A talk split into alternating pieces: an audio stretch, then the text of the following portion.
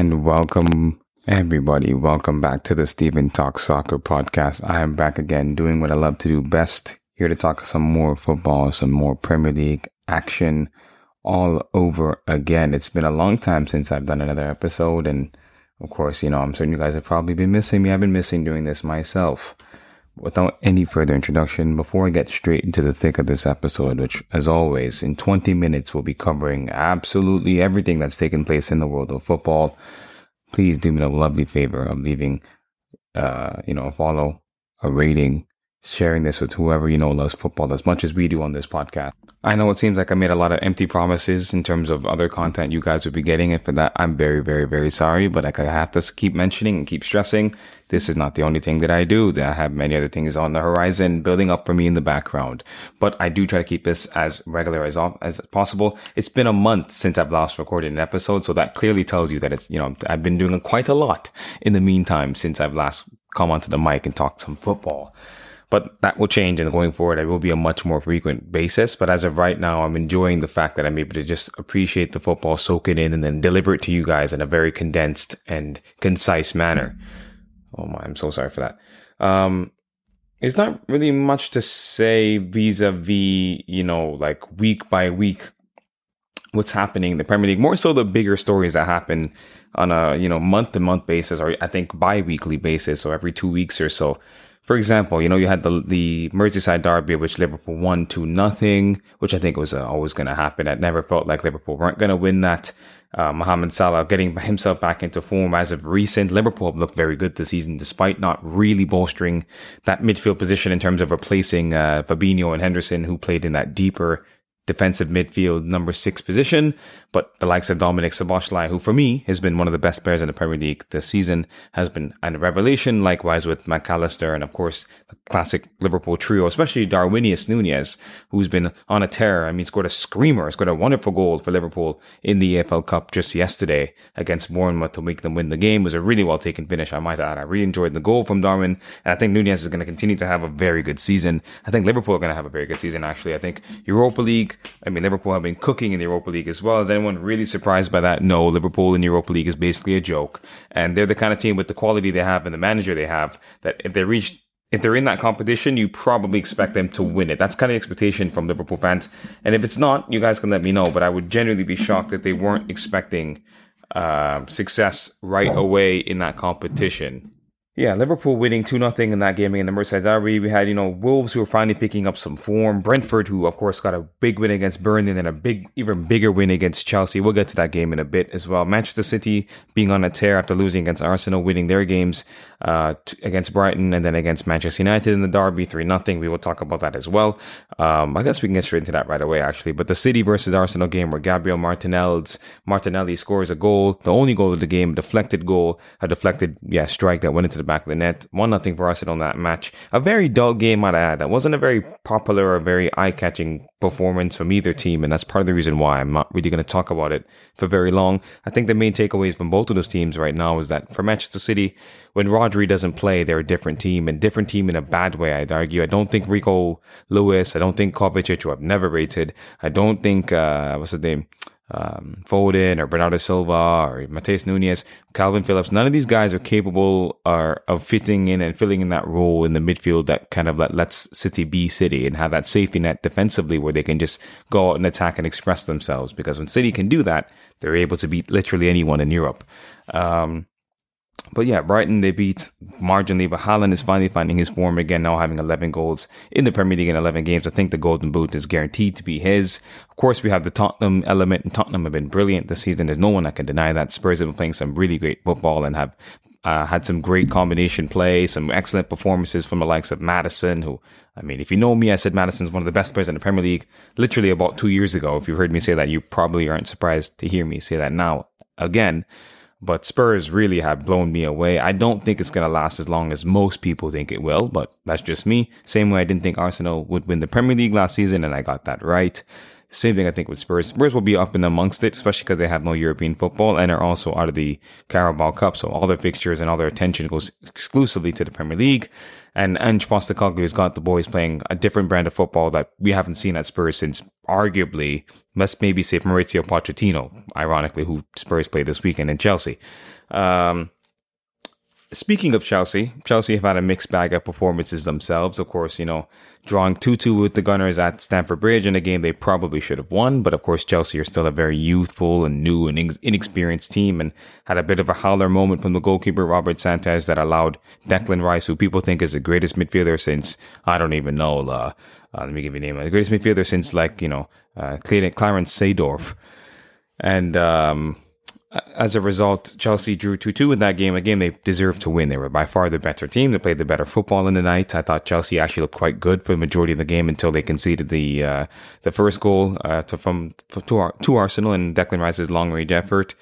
And then, of course, they kind of capitulated after that. But Chelsea had been a mixed bag because then against Brentford, Chelsea were absolutely shocking. But to be real, I don't, I never thought Chelsea were going to win that game. Chelsea suck in these matches against low block opposition who come to the bridge or anywhere they play against Chelsea, whether that's home or away. They sit up in a very defensive block and Chelsea struggle to break them down. Now, in terms of ability and talent in Chelsea's team, I do think Chelsea have arguably one of the best teams in the Premier League. I'd argue even the world. And the reason why I think that is because I feel like the midfield position is so well bolstered that the only real element of Chelsea's team that needs reinforcement is up front. Because of course, we've seen Nicolas Jackson have stinker after stinker. Yes, he had a great game against Burnley prior to the international break, but post international break, he's been shocking. And he's probably not going to be good against Spurs either, and it really won't surprise me.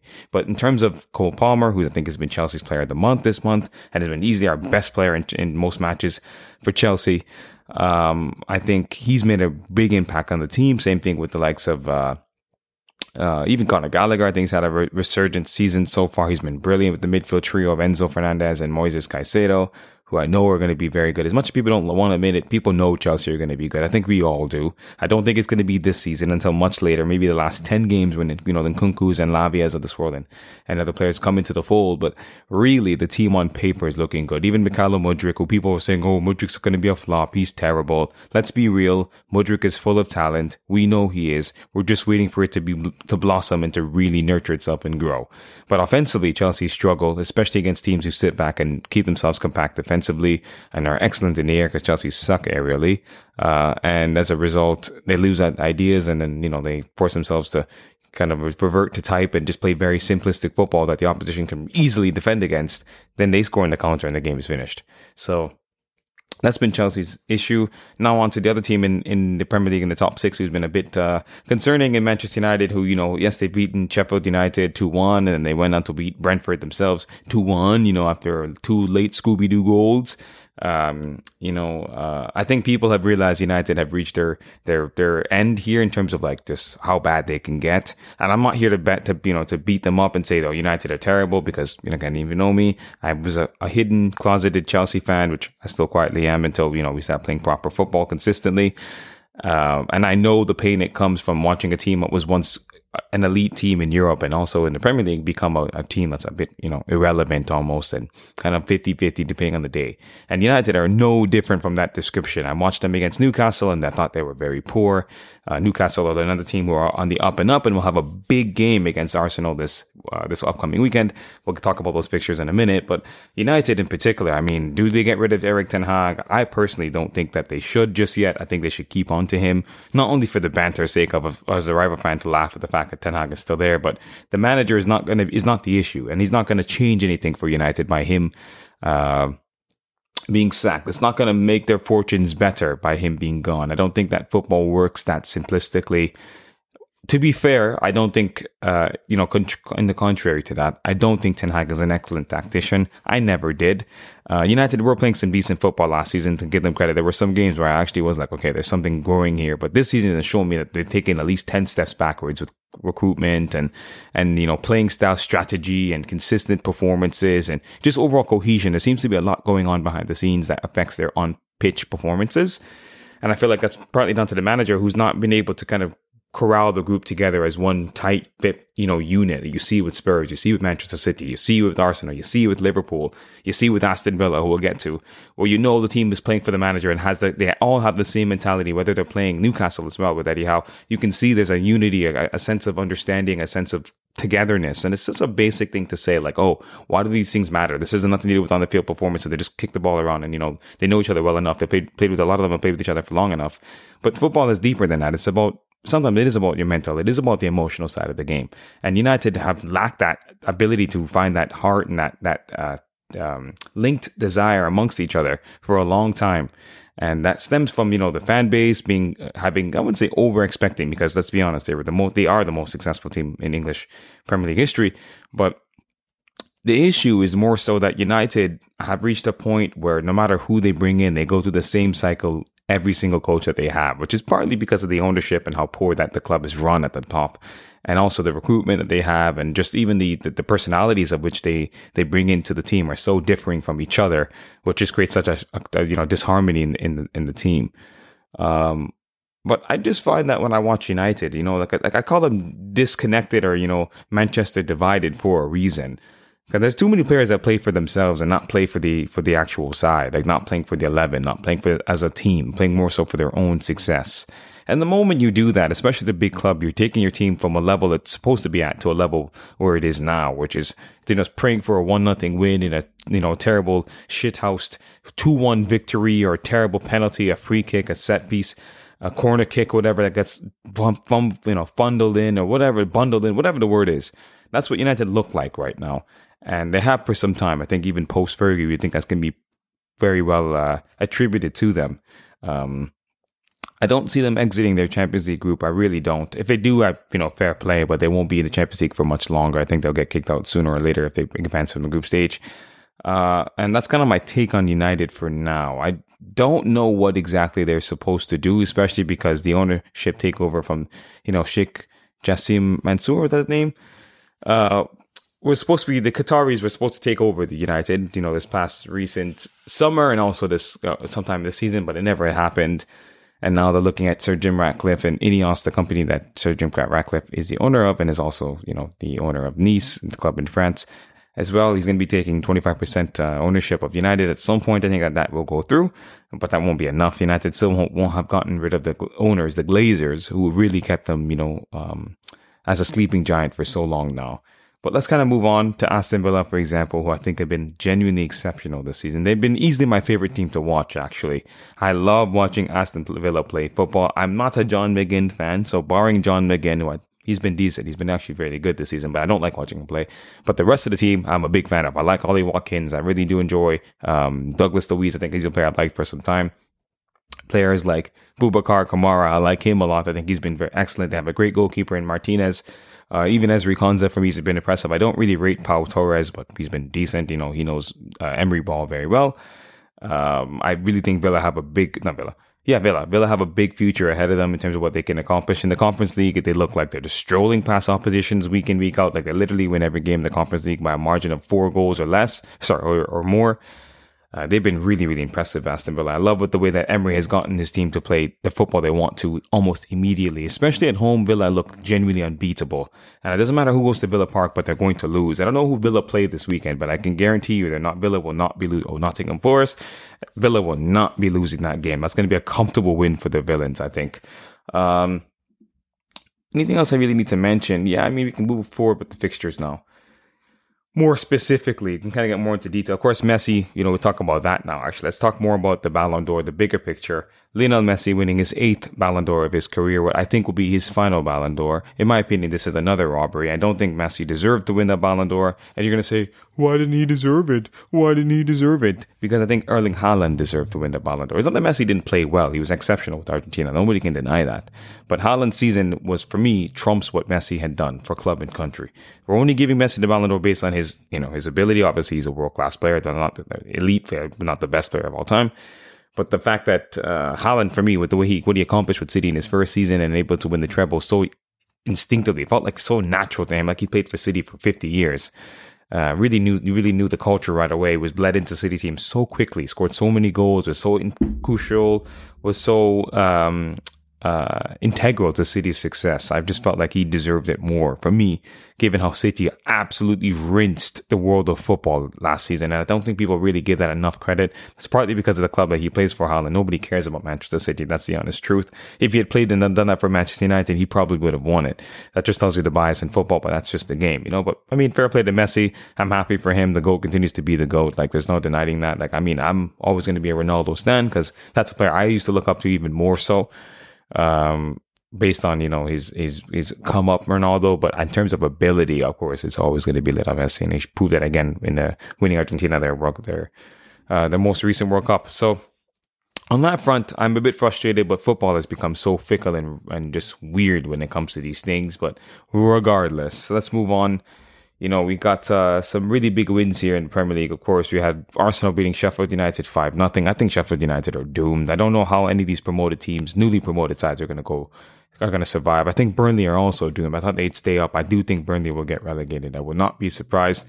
They've actually played some decent football, Burnley, but they literally just can't find a way to keep a consistent 90 minutes of a performance. They play well in moments and have actually some good passages of play, but never enough to win a match of football and especially in a league that's so demanding where you have to be excellent, you have to be brilliant, you have to be elite, you have to be on form, you have to be on point for 90 minutes straight in order to really keep yourself afloat in the game, especially when you're a weaker side like Burnley are, who are just returning to the Premier League after Sean, after last time when Sean Dyche was there with them in the Premier League himself.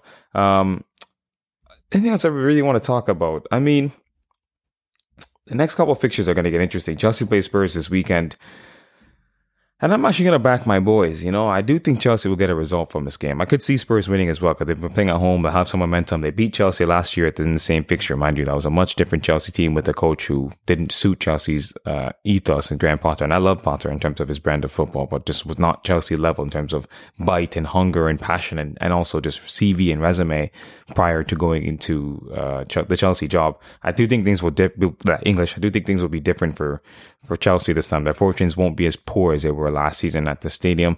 But Chelsea are yet to beat a team in the top 10, I think, in like since April 2022, which is ridiculous. But I think that's again because of the change of ownership, the change of like, you know, like direction, the change of, of uh, strategy, of planning, and all those things, and future proofing the team, etc. Uh, that's really what's been taking place. So a lot of the immediate results have suffered as a result. And Chelsea actually play well. And according to expected goals and their expected performance in the season, they should currently be fifth in the table. Now, that doesn't mean anything because, of course, you are where you are, but just shows you that the teams can play better and still lose. And I think this will probably be another example where Chelsea probably play well and still lose. Uh, that just happens. I mean, the inexperience in the Chelsea team shows every single week. A lot of the other teams in the top six, including Brighton and Villa and Newcastle, these guys, they have players that know the Premier League well and have a well gelled level that added a couple pieces. Chelsea have had to, had to basically give an entire themselves entirely new eleven, which changes the, the you know the, the the trajectory of a team almost instantly. Now, if the case is that Pochettino is going to be either Champions League or bust, which I think is what I've been told, you know, to the insiders at Chelsea, is crazy. Because if that's the case, then I mean Chelsea are doomed, like they have been for some time since my boy Eden left, because you can't keep sacking coaches with such a young team and expect that the next coach is going to take a young team after one season and propel them into the Champions League.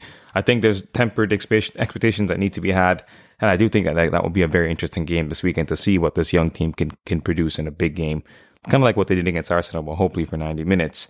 Uh, Fulham versus Manchester United, I do think that. Uh, that will be an interesting game. I think United probably will win it just because they have some nonsense goal they always get from some moment of brilliance, although they'll play poorly. Uh, Brentford West Ham will be an excellent game. Brentford are a very good team. I actually really like them. I think they're a bit overrated in my opinion because I think they're going to get found out at some point. Not just saying this because of their, you know, their recent triumph and their recent wins recently, but I don't think this brand of football can exist and can can uh, can live on through the time test. You know, over time, to keep doing the same Brexit style of football in a way. It's not really Brexit, but what I mean is this long ball, like no possession, just scoring on counterattacks. But Brentford are excellent against big sides, so it's not really a surprise that they were very good against Chelsea and against other teams this season as well that are higher up in the table. Uh, City Bournemouth, that's a foregone conclusion. That's obviously for City. Villa, New- Villa Forest, same thing. Liverpool, Luton, same thing. Newcastle Arsenal, and that's going to be a very good game.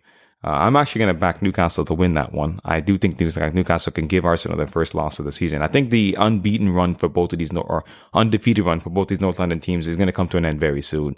Especially Arsenal, I think are going to be in a bit of a rut very much quicker than people think. They could beat Newcastle. They can equally beat them, and you know wouldn't be massively surprising because they have a very good team. But I do think that form and momentum and just that you know the thickness and the heaviness of the season is really hitting Arsenal now. I think it will hit start to hit Spurs too, who have much less football to play, but the expectation on Spurs will rise and pressure will rise. And you know either you fold or you make diamonds. So we're gonna see which happens to Spurs. But uh, yeah, that's all I got to say for this episode. Thank you guys again for listening. I hope you guys enjoyed it. My little quick little rundown of what's happening. I will be more frequent, so I'll have more you know detailed stuff based on what's happening week by week or bi-weekly. Of course, the Champions League is still happening as well. But uh, that's all I got to say for the world of football for right now. I mean, keep watching teams like Girona. Let me give you five teams to watch. last thing I'll say. I know it's over 20 minutes, whatever. Teams to watch this season. Watch Girona in La Liga. They they've been exceptional. Girona, I've re- I've really enjoyed them play their football. Uh, I would also say to watch uh, Stuttgart in the Bundesliga. They've been exceptional as well. Uh, I would also say to watch Nice. Um, have also been good in Uber in the Uber Eats League. And oh, and the last team I have to tell you guys to watch. This is a must. Is Bayer Leverkusen. If whatever you can do, go and watch a Bayer Leverkusen game. Now, I'm not advocating for the Bundesliga being an elite league. I don't really think it is. I don't think Bundesliga football is the most appealing to me as a fan, as me as a soccer fan. However, Bayer Leverkusen are absolutely cooking right now. Them, I'd say Leipzig are looking really good this season. I love watching Xavi Simons. I think he's a very good player. They've replaced Nkunku and uh, Szoboszlai quite well, in my opinion. Leipzig, they've done a very good job. And uh, yeah, just to keep an eye on those guys for sure, you know. And, and um, yeah, that's all I got to say for this episode. Thank you guys again, as always, for listening, for coming to the Stephen Talk Soccer Zone. Appreciate you guys, you know, tuning in once more. Make sure to like, or that's not a YouTube video. Make sure to share. Make sure to leave a, a, rating, a review on the Stephen Talk Soccer podcast, wherever you get your podcasts on, and make sure to share it with with whoever you know that loves football as much as you do, as much as we do on the Stephen Talk Soccer podcast. So thank you guys again for listening. I've been your boy, the Don. And as I always say, say it with me.